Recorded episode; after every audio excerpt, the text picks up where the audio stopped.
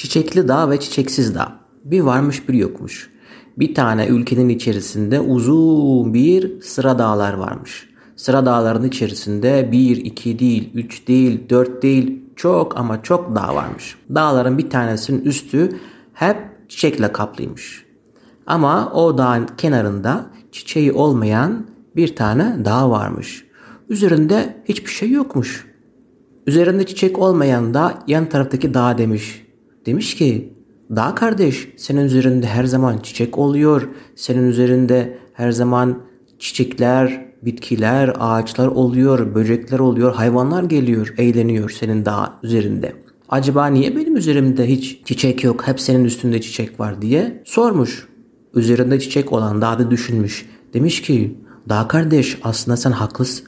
Aslında sen doğru söylüyorsun. Ben bunu hiç öyle düşünmemiştim. Senin acaba neden üzerinde hiç çiçek yok? İkisi de düşünmüşler, taşınmışlar. En sonunda demişler ki şurada ta ileride kocaman bir tane çok eski bir dağ var. O çok şey biliyor, çok şey görmüş, çok şey geçirmiş. Acaba ona sorsak mı diye. İkisi de uzaktan bağırmışlar. Demişler ki yaşlı dağ, yaşlı dağ sen neden buradaki dağın çiçekli olmadığını biliyor musun diye soru sormuşlar. Uzaktan bunların sesini duyan o yaşlı dağ kocaman da demiş ki evet evet biliyorum demiş. Neden acaba diye sormuşlar. Yaşlı dağ demiş ki ey çiçekli dağ sen niye çiçeklisin biliyor musun? Çünkü sen volkanik bir dağsın. Yani sen eskiden volkandın. Dünyanın merkezinden bütün bu lavalar magmalar çıktı ve dışarı aktı. Akınca çok zengin bir toprak oluştu senin üzerinde yıllar içerisinde. Tabii ki yüzyıllar, bin yıllar geçti. Sonra senin bu volkan taşların hepsi kuma dönüştü ve çok verimli bir toprak oldu. O yüzden senin üzerinde çok güzel çiçekler olabiliyor. Çok güzel ağaçlar çıkıyor.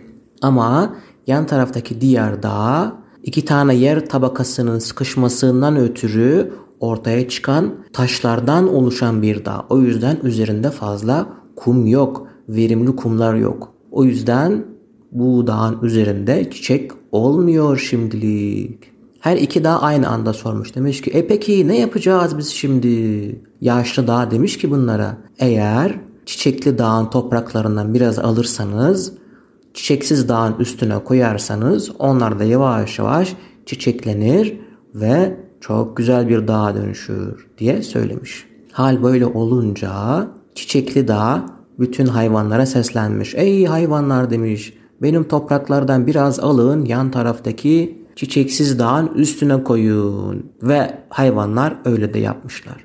Almışlar bütün bu toprakların bir kısmını almışlar çiçeksiz dağın üstüne koymuşlar. Üstüne koyunca da gel zaman git zaman bütün bu topraklar yerleşmiş dağın üzerinde ve yavaş yavaş üzerinde çimenler ve çiçekler çıkmaya başlamış. Hatta yaşlı dağ demiş ki Ey kuşlar gidin ve o çiçeksiz dağın üstünde tüneyin ve kakalarınızı o toprağın üstüne atın. Böylece o toprak daha da verimli olur ve çiçekler daha da hızlı çıkabilir. Kuşlar da öyle yapmış.